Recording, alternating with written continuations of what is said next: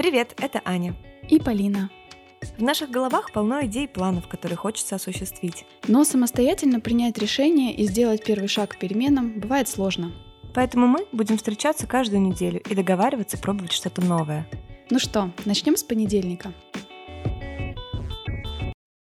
Итак, сегодня мы поговорим о помощи. Почему мы боимся просить о помощи? Просьба о помощи — это слабость или суперсила? В чем польза для помогающего, когда мы обращаемся к нему с просьбой? Расскажем о важности делегирования. И о том, как предложить помощь, чтобы ее взяли. Полина расскажет о том, какую роль мамины оладьи сыграли в том, чтобы она научилась доверять другим.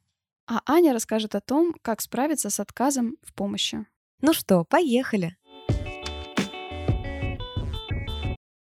Привет, Полин. Привет. Ну что, я рада тебя видеть и слышать. И вообще, у нас был такой перерыв, я успела соскучиться. Да, я тоже уже в таком предвкушении приятном. все таки этот э, двухнедельный новый интервал для нас, да, все таки в нем еще надо mm-hmm. адаптироваться немножко. Да, тем более, что у нас сегодня такая интересная, животрепещущая тема для многих и для нас с тобой, да, мы вне подкаста тоже ее обсуждали. Но прежде мы расскажем, как мы не скучно жили за эти две недели. Вы, наверное, все видели у нас в Инстаграме, да, как по-разному, опять же, интересно интересно мы подходили к этому с Полиной. Я отправилась в путешествие, так уж совпало. Можно сказать, что челлендж вышел в традиционном смысле в нескучной жизни. Я там и на воздушном шаре полетала, и на яхте покаталась, и повидала много красот Крыма. Природа там, конечно, потрясающая, ни с чем не сравнить, по крайней мере, из того, что я видела раньше. В общем, у меня была действительно нескучная жизнь. Но знаешь, что мне понравилось? Вот то, о чем мы говорили в нашем выпуске, да, про путешествия, что очень многих людей есть такое вот э, уныние в предвкушении оканчивающегося отпуска, да, что это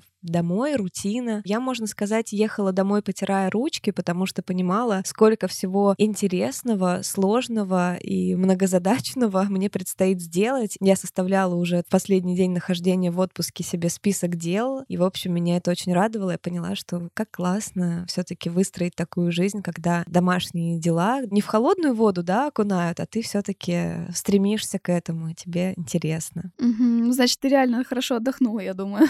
Да, это правда. Перезагрузка классная. Да, я, конечно, немножко там а, в завитке у меня упала, когда смотрела на твои шары, на твои там вот эти все истории. Ну-ну. Ну, слушай, я смотрела, что ты тоже зря времени не теряла. Ты красиво исследовала наш Петербург. Я уже думаю, надо срочно спросить, что это за место, как туда попасть и что вообще к чему. Так как... На самом деле, совершенно такая случайная история произошла. Я пошла просто забирать э, документы в своем районе буквально. И вдруг вот так по дороге мне вдруг решилось, э, почему бы нет, еще времени достаточно до того, как ребенку спать, можно прогуляться. И мы вместе с ней как-то таким странным путем пошли, то есть просто свернули, можно сказать, не туда. Такое, знаешь, угу. простое было решение, просто пойти немножко не туда. Побродили там по набережной, нашли несколько интересных зданий, пофотографировали, я даже какие-то кусочки видео сняла. В другой момент я на выходных попросила а, своего мужа тоже отвезти меня в пару мест, которые я знаю, что фотогеничные, скажем так, в нашем угу. городе. И мы вот туда съездили, тоже было интересно, тоже маленькое видео сняла, потому что вот этот процесс фиксации, на самом деле, этих вещей для меня, он тоже важен. Вот многие говорят про то, что быть в моменте надо, да, и там не фотографировать, не снимать видео. Не знаю, я на самом деле лучше запоминаю то, что я действительно сняла вот на видео или сфотографировала. Я это очень хорошо потом mm-hmm. помню, потому что те путешествия, например, которых я была в детстве, когда у меня была на 36 кадров пленка, я, если честно, вот не помню ничего из тех моментов, каких-то вот подробностей, понимаешь? Да. А это для меня важно, и поэтому я совершенно не стесняюсь того, что я в процессе вот этих походов, путешествий много фотографирую. Прошу меня сфотографировать часто, да, спутника своего. Для меня это вообще не проблема. Мне кажется, это здорово все равно все это вспоминать потом. Вот, так что да, действительно, было, было не скучно на этих прошедших двух неделях. Да, я с тобой полностью солидарна пересматривать потом свои пленки, заново окунаться в эти события. И мы же на самом деле запоминаем э, те вещи, которые их прокручиваем, а не которые произошли один раз вспышкой, и мы потом побежали, полетели дальше, когда есть возможность оглянуться и еще раз этому событию улыбнуться, и фотографии, и вот видео, челленджи, которые мы предлагали, очень э, здорово помогают для этого. Я даже в своем путешествии тебе скажу честно, что я искала какие-то очень простые порой вещи, хоть и выкладывала яркие, да, фотографии, но когда я в голове держала наш челлендж, я пыталась э, представить себе, если бы это было не путешествие, а вот моя реальная жизнь. Вот как ты говорила, что где-то облупившуюся краску, да, увидеть, mm-hmm. как это говорит о времени, большом времени, которое это здание, например, да, стоит на этом месте. Такие тоже простые вещи я себе фотографировала и держу это в голове и хочу на самом деле уже в будничных днях находить это и продолжать до конца лета. Вы, пожалуйста, тоже не останавливайтесь, продолжайте до конца лета. Это очень клево. Кстати, по поводу спутников, да, которые тебе помогали в деле фиксации твоих нескучных дней. Ничего, никаких этих не вызывало нареканий, что, ой, опять сфоткать вот эти закатанные глаза, да, а сфоткай меня еще раз 10 около этого столбика, пожалуйста, да, как я сталкиваюсь часто, что типа, о... Ой, нет, перефоткай. Да, ой, нет, тут я некрасиво так моргнула, надо, чтобы красиво моргнула. Ну да, слушай, интересно, на самом деле, момент э, вообще попросить другого человека, да, о какой-то услуге. Потому что просьба — это всегда как будто бы немножко о том, что ты сейчас зависишь от другого человека. В этом году я, когда писала вот список своих целей и состояний, по-моему, и в прошлом году тоже этот же пункт был, я писала такую фразу, что я бы хотела быть эмоционально независимой. Мгм. Сегодня, когда я готовилась к теме сегодняшнего выпуска, я вдруг подумала о том, что эта фраза странным образом противоречит с тем, что, ну, мы все вообще-то нуждаемся в помощи других и в эмоциональной поддержке в том числе. Мгм. Ну, я вот прям задумалась, когда готовилась сегодня о том, что, может быть, мне стоит переформулировать немножко Да. эту, эту задачу, скажем так, в своей голове. Ну да, ты знаешь, в конце концов, э, человечество, в отличие от многих других видов, и выжило отчасти благодаря тому, что мы, у нас была взаимопомощь, взаимовыручка, когда один там падает в обрыв, и другому человеку хватает разума благодаря нашему большому мозгу, да, его подхватить и понять, что человеку нужна помощь. Вообще такая штука, как помощь, она п- свидетельствует о, о развитости какой-то и в социальном смысле этого слова. И я поэтому, если честно, к вопросу о помощи отношусь очень благостно, и для меня это большая, важная очень тема. А, Я на самом деле никогда не ставила себе такую цель, знаешь, быть эмоционально независимой от э, людей, да, и не просить никого помощи, а наоборот всегда училась это делать, потому что в определенный момент времени я поймала себя на мысли, что мне тяжело попросить кого-то. То есть это как будто бы говорит о том, что я сама не могу, что я какая-то слабенькая, нуждающаяся, да, так с протянутой рукой стою. А Ведь на самом деле это о том, что ты другому человеку даешь понять, что ты большой и ты можешь мне вот в этом помочь, например. Классный тоже момент, да, дать почувствовать силу, попросив о помощи другому. Мгм. Да, просто сложный момент с этой фразой про эмоциональную независимость. Это было не совсем о помощи, да, я, наверное, имела в виду тогда отношения, особенно в семье, да, в которых я, например, чувствую, М, что мгм. мне иногда, да, излишне как будто бы требуется поговорить, поддержка причем в таких вопросах, когда я там сама не могу решить что-то. Про такие моменты я имела в виду, но, конечно, это, безусловно, связано с тем, что мне в целом вопрос участия другого человека в моем каком-либо деле и проекте, в моем, Мгм. да, вот момент, он всегда такой для меня сложный, конечно. Причем вот помощь, она же может быть как а, формальная, да, то есть это люди, которые помогающих профессий, которым мы платим за то, что они нам в каком-то смысле Мгм. помогают, начиная от врачей, например. И вот даже с формальной помощью у меня есть определенные сложности, потому что даже к врачу я приду максимально подготовившись, сдав уже заранее все анализы, прочитав, что возможно.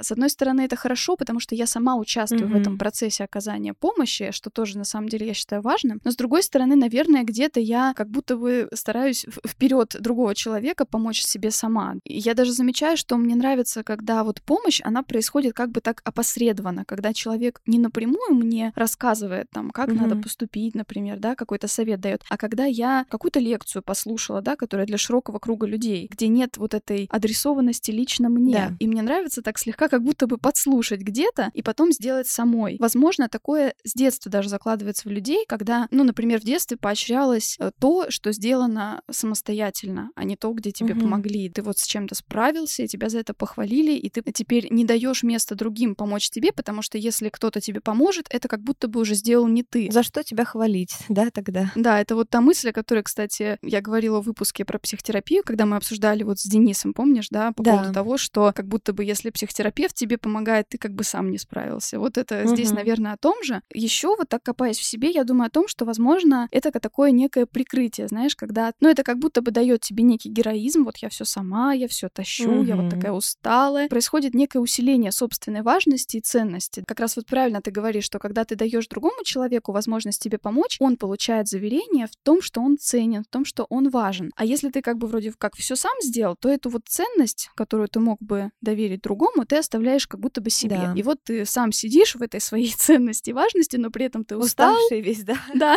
сидишь допоздна, там что-то доделываешь. Конечно, это такой не очень э, продуктивный, наверное, путь. Иногда еще может так казаться, что принять чью-то помощь — это значит быть обязанным. Правильно выразить благодарность — это тоже mm-hmm. вопрос. Проще момент, когда у тебя есть четкие установленные отношения оплаты, например, за какую-то услугу, это одно. Но когда у тебя какая-то неформальная помощь происходит, ты не очень понимаешь, неужели человеку будет достаточно там твоего спасибо, да, условно говоря. Иногда кажется, что с чем-то я справлюсь сама лучше. Это уже, наверное, mm-hmm. про какое-то доверие к другим, про умение, в принципе, делегировать что-то. Я сама все сделаю лучше, и мне потом придется перепроверять и переделывать за всех. Чаще всего здесь происходят какие-то ситуации, наверное, которые в этом убедили, и мы вот опасаемся в следующий раз, собственно, довериться. Да, ты знаешь, по поводу делегирования, ты очень интересно вступила на эту тропу, потому что мне здесь есть очень много чего сказать. Я полагаю, что мое отношение вообще к тому, как просить помощь, почему я ее прошу, почему это полезно для того, у кого я ее прошу, и почему это безопасно для меня, начало как раз-таки формироваться во мне с понятия о делегировании, потому что я училась э, на управление. Наш преподаватель по управлению организацией очень э, нам расписывал вот этот процесс делегирования как некоторую такую Библию, как чудо на земле, знаешь, что правильно делегировать — это настолько мощный, может быть, э, процесс ресурсный, твоя суперсила, знаешь, уметь делегировать. И когда ты понимаешь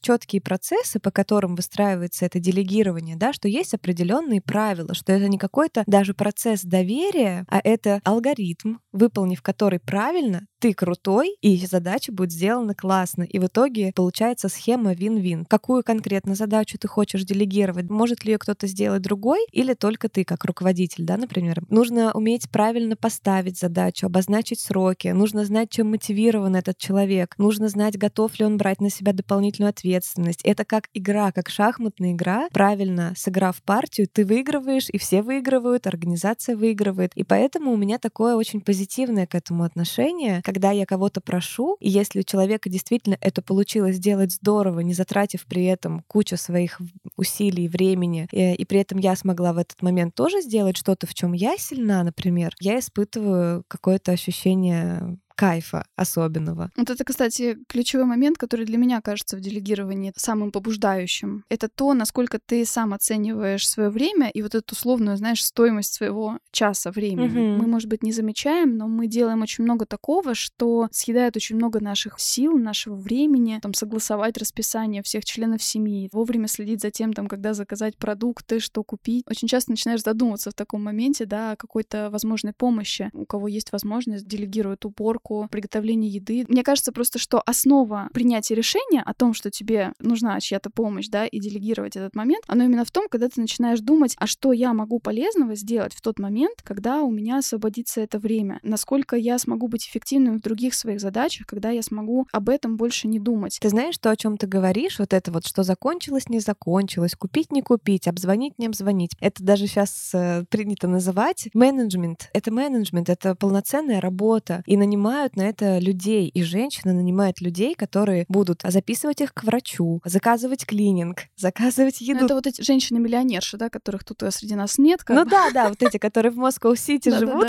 Но знаешь, я тебе даже говорю это не про то, что это в целом, типа, надо всем так жить, а про то, что этому наконец-то придали ценность. Даже мы порой это обесцениваем, и когда это назвали словом профессии, когда другим каким-то людям платят за это деньги, наверное, тут ты очень отчетливо понимаешь, что это колоссальная часть э, твоего времени, этот жизненный менеджмент. И а еще важно, когда ты знаешь действительно, на что ты качественно мог бы потратить высвободившееся время, что ты можешь классно и эффективно сделать за высвободившееся угу. время и сэкономленные силы.Кстати, знаешь, здесь вот еще тоже такой момент. Поделюсь таким неким инсайтом как раз из работы тоже с психотерапевтом. Мы с ней тоже как раз обсуждали вопрос, почему я, например, я очень долго оттягиваю вопрос э, поиска помощника, который бы сидел с ребенком. Угу. И как раз в ходе этого разговора я поняла, что вот логика, которую вот ты описала, да, и которую я сама тоже только что озвучила несколько минут назад, дает дает сбой в моей голове, потому что я на самом деле подсознательно чувствую, что если у меня появится такая помощь, то я буду обязана потратить свое время на что-то еще и добавить в свою жизнь еще больше каких-то занятий, дел, показывать какие-то более классные результаты. Да, это жесть. Понимаешь, как интересно вообще голова работает? Я поняла, что вот как бы затык вот он вот здесь. То есть я не мыслю так, что я возьму помощь, потому что мне сейчас тяжело, да. чтобы мне стало полегче. А я возьму помощь, мне станет полегче, и я должна буду сделать себе опять тяжело.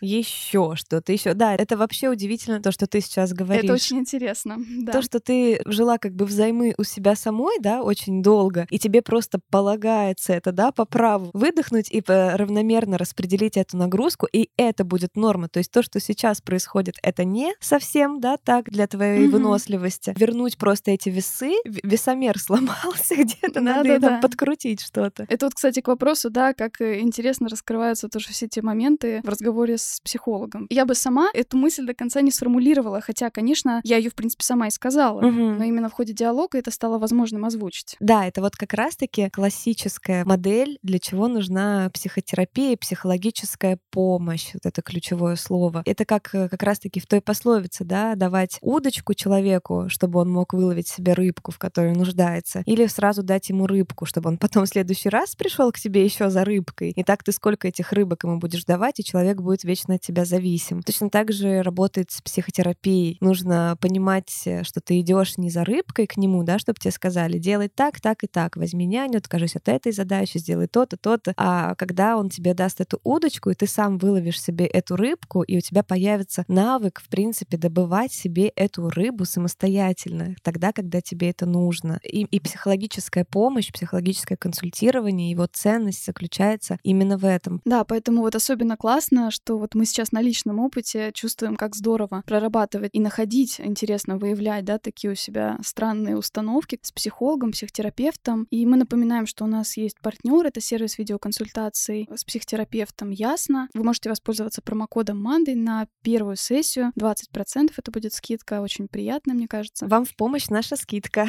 кстати. Да, да, и попробовать этот вид помощи для себя, да. Вообще, кстати, это интересно, ведь на самом деле психотерапия, да, раньше даже была какая-то штука, что люди скрывали, да, что они ходят э, к психологу и не афишировали это, потому что это тоже, да, вот такой момент принятия помощи. На самом деле мы уже говорили, кому вот интересно, есть э, большой выпуск психотерапии, все страхи, которые останавливают перед тем, чтобы пойти к психотерапевту. Вы можете вот послушать этот выпуск. А тем более это поможет как раз-таки сохранить э, ваше время, потому что не нужно никуда ехать. Вы можете встретиться с психологом на сессии в любое удобное для вас время, с любого гаджета, планшет, телефон, ноутбук, провести этот час для себя. Вы можете быть уверены, что на сервисе Ясно работают специалисты, которые квалифицированы на 150%, которые сами проходят супервизию, да, тоже, которую мы рассказывали в нашем выпуске. И нам всегда приятно слышать, что вы обратились э, первый раз к психологу именно после нашей рекомендации. Обязательно пишите нам, нас всегда греет эти сообщения. А мы оставим промокод и ссылочку на сервис в описании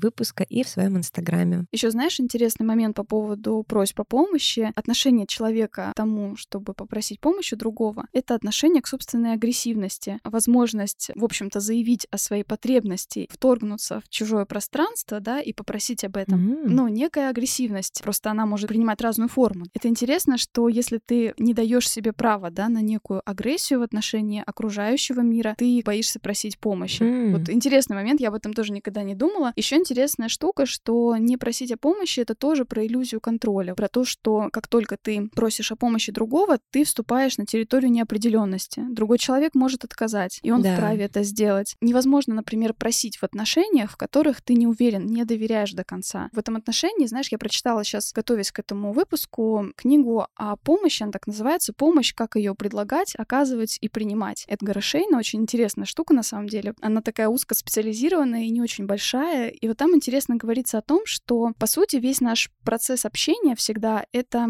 процесс непрерывного взаимного одобрения. Очень тонко сбалансированный акт, когда поддержать образы друг друга. То есть каждый из нас имеет какой-то образ о себе. И в процессе просьбы о помощи всегда возникает угроза некому статусу. Он, он там подчеркивает, что это нормально, что человек, который просит о помощи, он действительно ставит себя немножко ниже, признает в другом, да, возможность помочь. При этом другому, конечно, важно так ответить, чтобы и поддержать образ просящего, и в то же время свой образ тоже поднять, а, ответив на это правильно, да, социально приемлемо. Он очень любопытную там фразу говорит, которую, в принципе, всю потом книгу объясняет, что развитие отношений помощи зависит от того, насколько оба участника отношений готовы признавать ценность образа собеседника и насколько клиент может доверять помощнику. Вообще, на самом деле, очень любопытные замечания по поводу того, как еще и правильно отказать, да, если ты не можешь помочь. У меня вот были сложности с тем, чтобы просить помощи, например, да, у своего партнера. И именно не помощи там э, тарелку помыть, да, а какой-то более такой, в который требует вложений таких временных, отвести, привести. Помните, да, когда мы разбирали вообще тему умения говорить нет, тоже затрагивали эту тему. Тяжело сделать так, чтобы отказ не повлиял на ваши взаимоотношения. То есть э, ты попросила помощи, показал свою уязвимость, э, приподнял, э, значит, фигуру своего оппонента, и тут тебе прилетает такой «нет,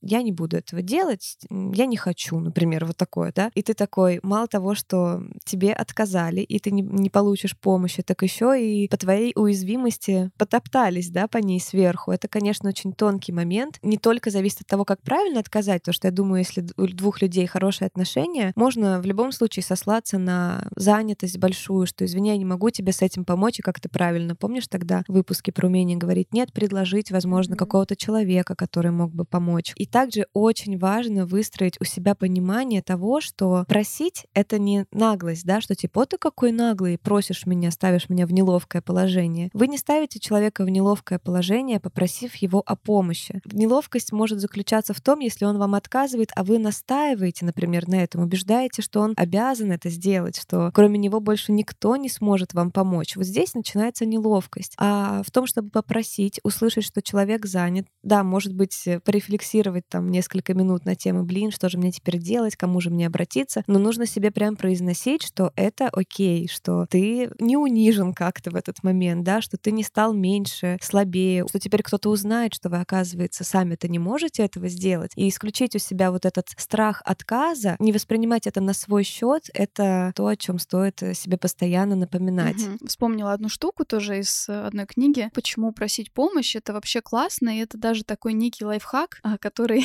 давным-давно еще открыл Бенджамин Франклин. Впервые я прочитала об этом эффекте в книге «Важные годы» Мэг Джей. Франклин открыл удивительную штуку. У него был политический оппонент. Он услышал, что этот э, человек обладает какой-то довольно ценной книгой, которая могла бы ему, ну, быть полезной, скажем так. И он решил попросить его об услуге, да, одолжить ему эту книгу. Тот одолжил, и их вот это завязавшееся отношение в рамках э, одолжения вылилось в итоге в многолетнюю дружбу. Эффект Бенджамина Франклина заключается в том, что чтобы выстроить долгосрочные отношения, классные, доверительные, иногда нужно не оказать помощь человеку, а попросить mm-hmm. его об услуге. Мы чаще всего думаем так, что если мы что-то сделаем хорошее человеку, он захочет нам отплатить тем же, и мы сможем рассчитывать на него в будущем. Да. Но на самом деле часто с некоторыми людьми, особенно вот с которыми хочется, может быть, завязать такие полезные связи условно, им сложно предложить что-то такое, оказать какую-то услугу, в которой мы можем быть им полезны. А вот попросить о помощи, да, дать какой-то совет, может быть, гораздо интереснее такая штука. Интересно, что это прям объясняется с точки зрения мозга, потому что мозг пытается устранить вот это несоответствие, что если мы этому помогли, значит, это должно было нам нравиться. И этот человек нам начинает реально нравиться. Ну, в общем, это интересная штука на самом деле. И вот с точки зрения нетворкинга такого, просить о помощи, это тоже супер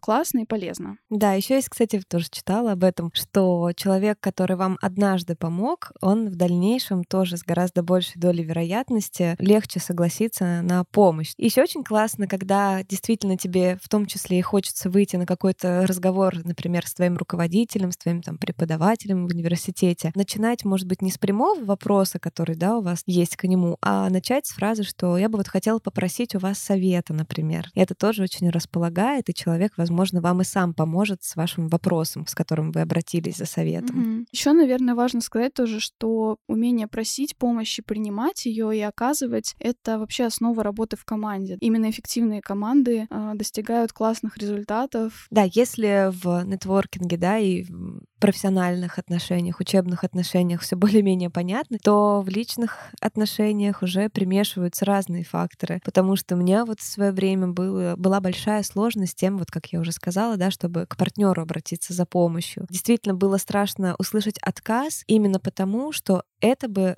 задело мое ощущение важности, да, для этого человека, что ему хочется обо мне заботиться. Когда он скажет там, нет, не хочу, не буду тебя там встречать из, из аэропорта, сама как-нибудь доберешься, закажи себе такси, да, например. Казалось бы, это вроде удобнее, действительно есть такси, это не что-то, что мог бы решить только он. Но в отношениях нам, наверное, хочется через вот эту просьбу почувствовать, что ты важен человеку, что он соглашается на нее, потому что он хочет заботиться о тебе. Это вот как раз один из языков любви, в том числе, да, по книге «Пять языков любви». Кому-то важно, чтобы его по голове погладили и сказали «молодец, так держать», а кому-то важно, чтобы его там встретили из аэропорта, и можно при этом не гладить по голове, например. Хотя, конечно, тут лучше все вместе, тут с этим нельзя ну, да, переборщить. Да, да. Я, знаешь, сейчас подумала, что, наверное, меня в плане вот этих просьб о помощи как раз очень избаловал мой муж. Его вообще чаще всего просить не надо. Он как раз из тех людей, которые вот а, сам позаботится, сам предложит. А, это даже не обсуждается. Mm-hmm. И у меня вот этого навыка обсуждения того, что мне нужна помощь, его просто, он как бы не реализуется. У меня, знаешь, есть одна такая очень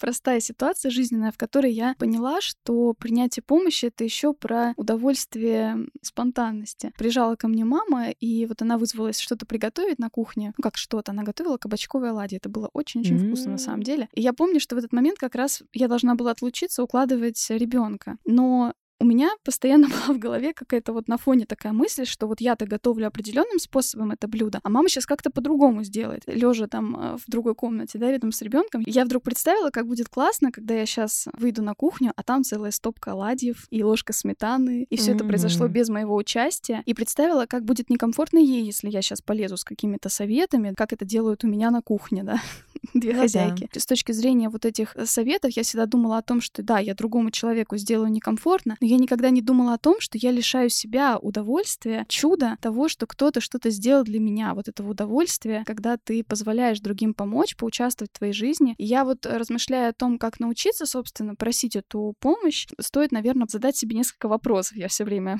вопросы предлагаю список. Вопросы наши все. С чем у меня ассоциируется принятие помощи? Что я буду думать о себе, если я приму ее? Какое отношение к помощи было в моей семье, у моих родителей? Как выстраивались эти отношения? помогающего и принимающего помощь? Есть ли люди, от которых я не приму помощь? И почему? Вот это тоже такой интересный вопрос. Для меня вот оказалась интересная мысль о том, что стоит изменить свой машинальный ответ. Когда тебе предлагают помощь, да, мы очень часто говорим, я конкретно очень часто говорю. Формально, да. Да, спасибо не надо, спасибо, нет, я сама. Вот у меня сейчас ребенок как раз в этом возрасте, когда она на все кричит «сям», «сяма». И, конечно, ну, здесь та ситуация, в которой стоит позволить, безусловно, человеку действовать самостоятельно, потому что это ее процесс познания мира и обретения себя. Я, конечно, сразу такая отхожу, пожалуйста, угу. пожалуйста, сама давай, если это, конечно, безопасно для нее. Да, но вот этот вот э, машинальный ответ очень здорово дать себе паузу и реально задуматься, да, а вдруг мне правда нужна помощь? Чего будет стоить, да, как вот говорила Марина, помнишь, да, про цену, цену да, вопроса, да, да, да, того, что угу. я соглашусь. Здесь, да, себе дать какую-то паузу на то, чтобы подумать об этом. Да, еще, кстати, я когда размышляю о том, что меня пугало, да, в том, чтобы принять в какой-то момент помощь, да, от, от людей, в том числе пресловутое, да, чем платить придется. Нужно что-то будет сделать в ответ. И, наверное, да, действительно, не от всех людей ты примешь э, какую-то помощь, если их э, принципы, какие-то взгляды на жизнь, да, морально-этические, они очень сильно отличаются от твоих. По поводу того, как ты рассказывала о дочери, да, и как ты позволяешь свободу, да, делать все самостоятельно, не причиняешь ей помощь, это очень интересно, потому работает, да, и уже и во взрослом возрасте, например, да, о родителях мне хотелось бы, да, вот тут поговорить. У меня, например, в семье, вот ты правильно заметила, что это все идет еще из семьи, меня всегда поощрялось то, когда я помогала, там, вот эти бутербродики делала в пять лет, я как-то рассказывала, да, да это ой, молодец. Милая Анечка. Милая Анечка, да. Меня как раз-таки, как и твоего мужа, даже не нужно было просить. Мне всегда хотелось помогать, чтобы меня заметили. Наверное, так это работало. И я пронесла это, наверное, через всю свою жизнь. Действительно, до сих пор очень люблю помогать, если у меня есть возможность это сделать. Я от этого получаю большое удовольствие. А есть еще помощь от родителей, да, взрослых родителей, взрослым детям. И тут, скорее, очень интересный вопрос, потому что порой помощь путают с контролем, вот тоже о чем ты говорила. Надела ли ты шапку, а все ли будет там безопасно, а точно ли это хорошая идея, а может быть не надо так поступать. Родители думают, что это забота о нас, что они нам помогают принять правильные решения, уберечь от каких-то ошибок. На самом деле это все обман, самообман, это просто попытка контролировать, быть значимым, да, так называемый еще синдром Бога, да, что, мол, ты слабенький, ты без меня сам не справишься, я вот сейчас тебе скажу, как надо делать, помогу, тогда все будет как надо. Это тоже такая тонкая грань на самом деле, о которой стоит помнить и вовремя и правильно, да, рассказать окружающим. Например, да, можно не просто отказать и сказать, я очень ценю, что ты хочешь мне помочь и хочешь позаботиться обо мне, но позволь, пожалуйста, мне самому совершать свои ошибки, принимать решения, это будет э, лучшим, mm-hmm. что ты можешь для меня сделать. Ну да, вот здесь как раз еще вопрос о том, как правильно помогать, наверное. Нашла такую интересную фразу, которая мне тоже как раз там, знаешь, про Господа Бога было сказано, что mm-hmm. когда ты даешь, да, помощь в форме совета, оказываешь, есть большой тоже соблазн такой транслировать идею об общей для всех правильности решения в данном вопросе. И там интересная такая была фраза о том, что если вы действительно так считаете, то это, наверное, маркер того, что вы переживаете э, свои границы столь широкими, что в них входят и ваши близкие, и вообще все люди, и вы вот действительно такой вседержитель, который решает, как э, кому правильно жить. Когда у тебя просят э, помощи в качестве совета, или у тебя возникает, скажем так, возможность, да, совет дать, я думаю, что стоит э, обязательно подчеркнуть, что я вне твоей ситуации, как здесь правильно поступить, знаешь только ты, но, например, в похожей ситуации там мне помогло то-то. По-разному можно преподносить помощь. Вот в этой книге Шейна, да, которая говорила о помощи, он говорит, что помогающий выступает в трех ролях. Это эксперт, доктор и консультант. И каждый раз, когда мы оказываем помощь, мы находимся в одной из этих ролей. Вот роль консультанта, да, она отличается как раз тем, что ты вовлекаешь собеседника в диалог, стараешься понять, какая ему на самом деле помощь нужна. И именно с консультирующей роли стоит начинать любые вообще разговоры о помощи, когда тебя просят о помощи, и когда ты находишься в помогающей профессии тоже. Иногда этой роли оказывается достаточно. Иногда человеку действительно не требуется какой-то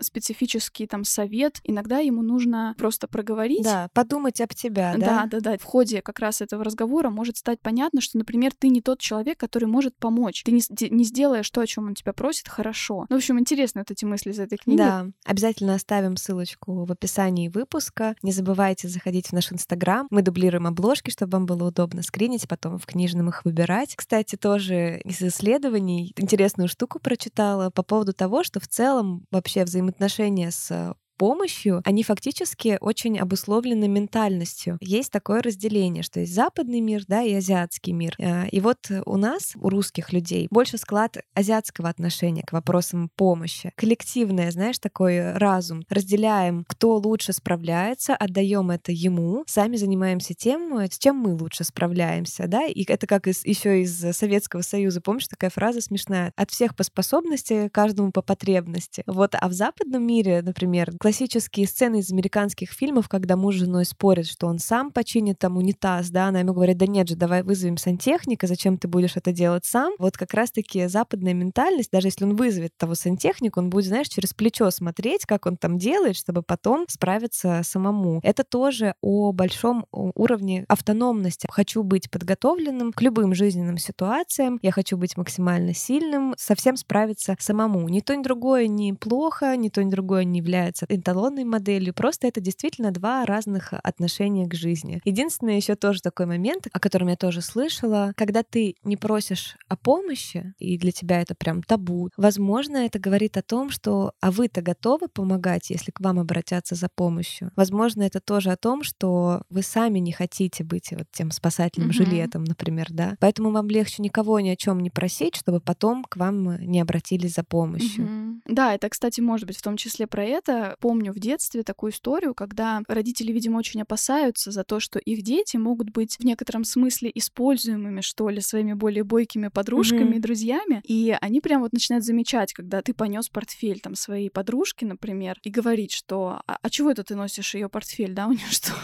что у нее руки болят, и стараются их защитить. Хотя, возможно, в ситуации между этими двумя детьми это был совершенно нормальный э, поступок. Может, перед этим тебе сникерс дали, и как бы ты, как ты не понес несешь рюкзак. Да, ну то есть стремятся таким образом, может быть, защитить, тем самым, возможно, поселяя вот это как раз ощущение, что это что-то какой-то сложный процесс, в котором надо как-то договориться, и, в общем, да, лучше я этого делать не буду и вступать вообще в это, в это поле не буду. Да. Зная тоже за собой, что вот у меня тоже такой возникает часто машинальный ответ, что мне не нужна помощь. Я интересную мысль тоже где-то прочитала, это в какой-то частной истории. Девушка благодарила своего помощника за то, что он прошел через круги ее прокрастинации, отрицания, когда она говорила, ой, нет, сегодня мне не нужна помощь с детьми, у них кружок, ой, нет, сегодня у них там еще что-то, ой, они уехали к бабушке. Просто этот э, человек, который предлагал свою помощь, да, постоянно спрашивал, что может ли он ей помочь, он продолжал и продолжал, пока она наконец не сдалась и не доверила реально ему это дело. Бывают вот ситуации, когда нашим друзьям очевидно нужна помощь, и мы как бы формально предложили, но мы знаем, что чаще всего человек не обратится в итоге и не скажет. Иногда реально нужно прям несколько раз спрашивать человека, пройти через такие его вот эти круги прокрастинации в этом отношении. Да, я буду на тебя давить, чтобы ты именно с Кирой отпустила потусоваться одних и сама расслабилась отдохнула.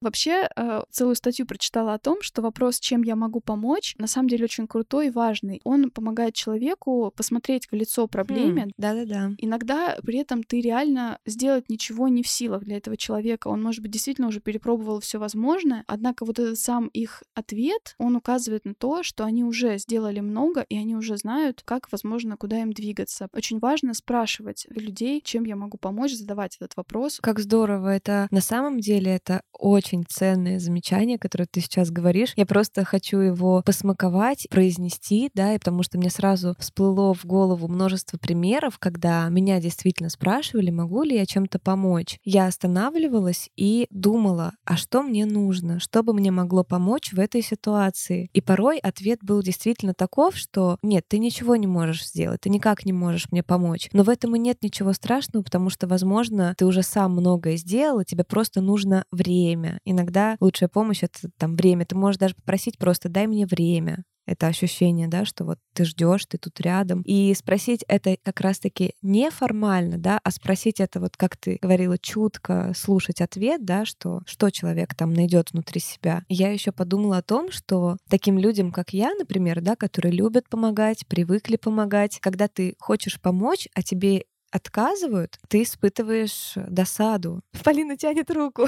Да-да-да, мне просто здесь есть что сказать как раз, как здесь правильно отказать, когда тебе помощь предлагают, собственно. Да, потому что вот э, для таких людей, как я, нужно подбирать слова, потому что мы неформально предлагаем свою помощь, да, нас таких много наверняка. Мы действительно готовы вот сейчас все бросить спасать. и сделать, да, и спасать, типа сделать все, что мы можем и не можем. И когда угу. нам отказывают, мы порой воспринимаем это как ты не нужен, не помощь твоя не нужна, а ты не нужен. И это бывает очень болезненно. Я тоже размышляла о том, что я очень часто в ситуации, когда излагаю какую-то свою проблему, я парирую буквально все варианты, которые мне предлагают. Я прям это за собой знаю. Мне вот что-то говорят. Есть такое, я... есть, подтверждаю.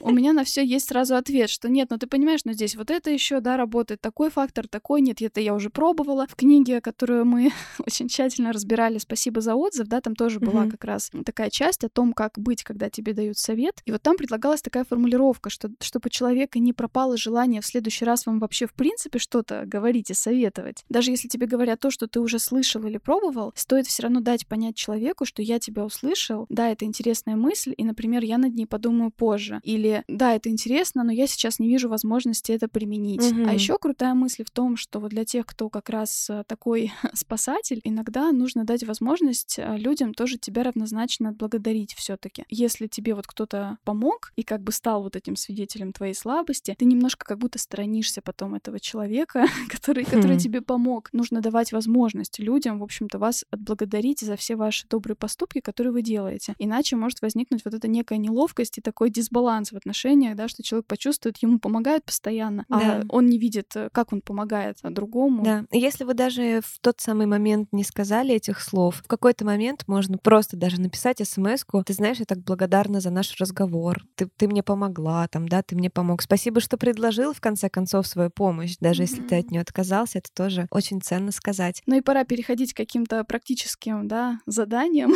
Обожаем практику вперед. Которые, да, можно выполнить. Вот интересное исследование прочитала о том, что чтобы избавиться вот от этого страха быть в состоянии тому, кому помогают, один из способов быть более добрым к себе. Было такое исследование, взяли две группы людей, обе писали э, на протяжении 10 минут о каких-то событиях из своей жизни, которые они вспоминают как какие-то нехорошие, унизительные. Одной группе сказали при этом стараться развить какое-то сострадание к себе, других просто нейтрально описать. И после этого задания участники разбились на пары и должны были обменяться этими листочками, как бы проявить сочувствие друг другу. Так вот интересно, что те, кто до этого практиковал самосострадание, им было легче наладить контакт потом в паре и принять это сострадание другого человека. То есть у них прям такой коннект получался. Наверное, стоит к себе проявлять чаще сочувствие, да, и тогда это позволит тебе принимать сочувствие других. И еще одно более такое масштабное упражнение, которое которая направлена, наверное, вообще на осмысление ситуации помощи в твоей жизни. Вот мне оно прям кажется супер интересным. Я не знаю, если вам тоже так показалось, обязательно пишите, что вы его делаете с нами. Напишите тех людей, которые поддерживают вас сейчас, и уточните, как они это делают. Имя и в чем и как проявляется поддержка этого человека. Подумайте, какой поддержки вам не хватает. Как вы думаете, где и как искать эту поддержку? То есть упражнение так и называется «Поиск поддержки». И вторая его часть — это развитие своего сообщества. Там предлагается смоделировать личное или профессиональное сообщество, может быть, даже в виде таких кружочков с именами и линиями, которые соединяют вас, где бы вам хотелось, откуда еще получать какую поддержку, например, в профессиональном смысле, да, или в личном. Действительно, опора на других может стать вообще